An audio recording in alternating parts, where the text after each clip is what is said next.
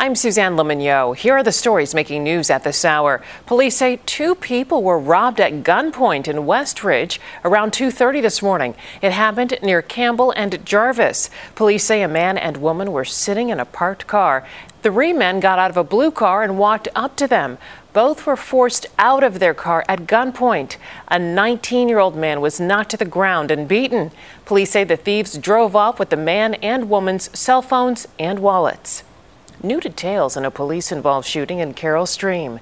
Police are investigating what led to the moment two Carol Stream officers fired their weapons while responding to an alleged domestic violence situation yesterday, killing a 30 year old man. Police have identified the man as Isaac Goodlow III. Weather today more sun than clouds, the highs in the upper 30s.